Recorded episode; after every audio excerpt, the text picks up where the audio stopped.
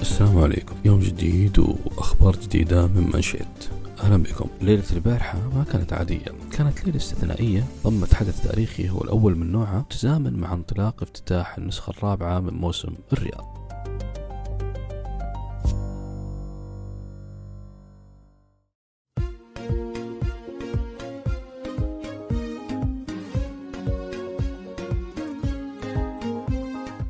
حضور ضخم وملايين المشاهدين وتغطية من قنوات عالمية ان و Amazon Prime DAZN و SCTV ووسط ترقب عالمي للنزال اللي يجمع اسمين من أشهر وأقوى الأسماء في عالم الملاكمة والفنون القتالية.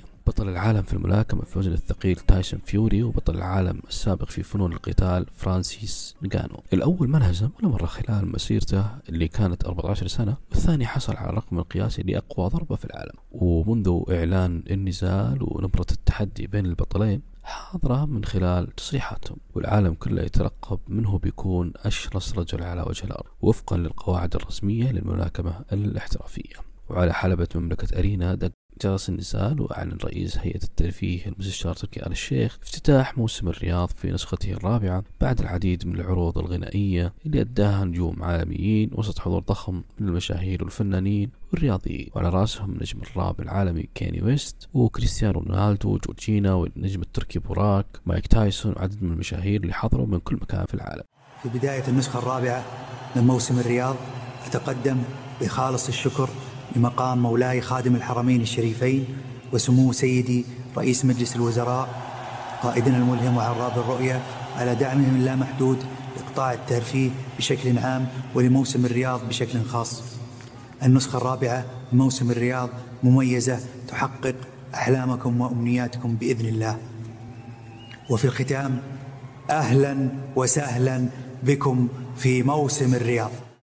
الجدير بالذكر أنه حلبة الملاكمة صعدت للسطح أثناء فعاليات حفل الافتتاح. المشهد كان مبهر بمعنى الكلمة وفاجأ الجميع والمفاجأة الحقيقية كانت نتيجة النزال الناري. بعد عشر جولات حصد اللاعب البريطاني تايسون فيوري الفوز وتوج المستشار تركي آل الشيخ بطلا للنزال التاريخي وحصد لقب أشرس رجل في العالم بعد فوزه على فرانسيس. وبكذا بيكون لعب 35 نزال دون خسارة رسخ نفسه كبطل تاريخي استثنائي لهالرياضة.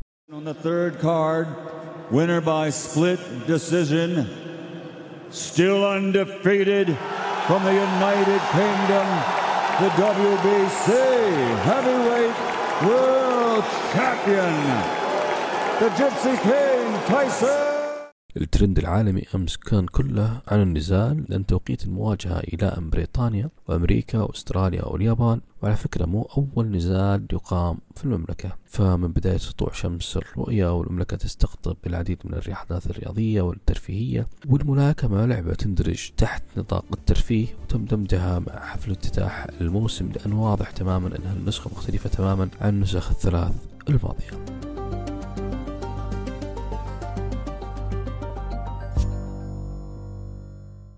الافتتاح تاريخي والتنظيم رائع والحضور عالمي ومن المتوقع أن نوصل هالعام ل 15 مليون زائر ويتم خلق أكثر من 200 ألف وظيفة مشاركة 1600 شركة سعودية. واليوم أيضا بتستمر فعاليات الافتتاح بتكون في البوليفارد سيتي بيتم افتتاح بيت زيلا وعالم باربي وعالم بلبي وذا هايف ومتاهة الرعب في أجندة تطبيق مانشيت.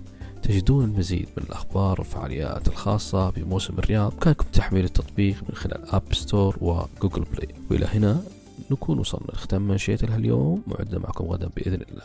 مع السلامة.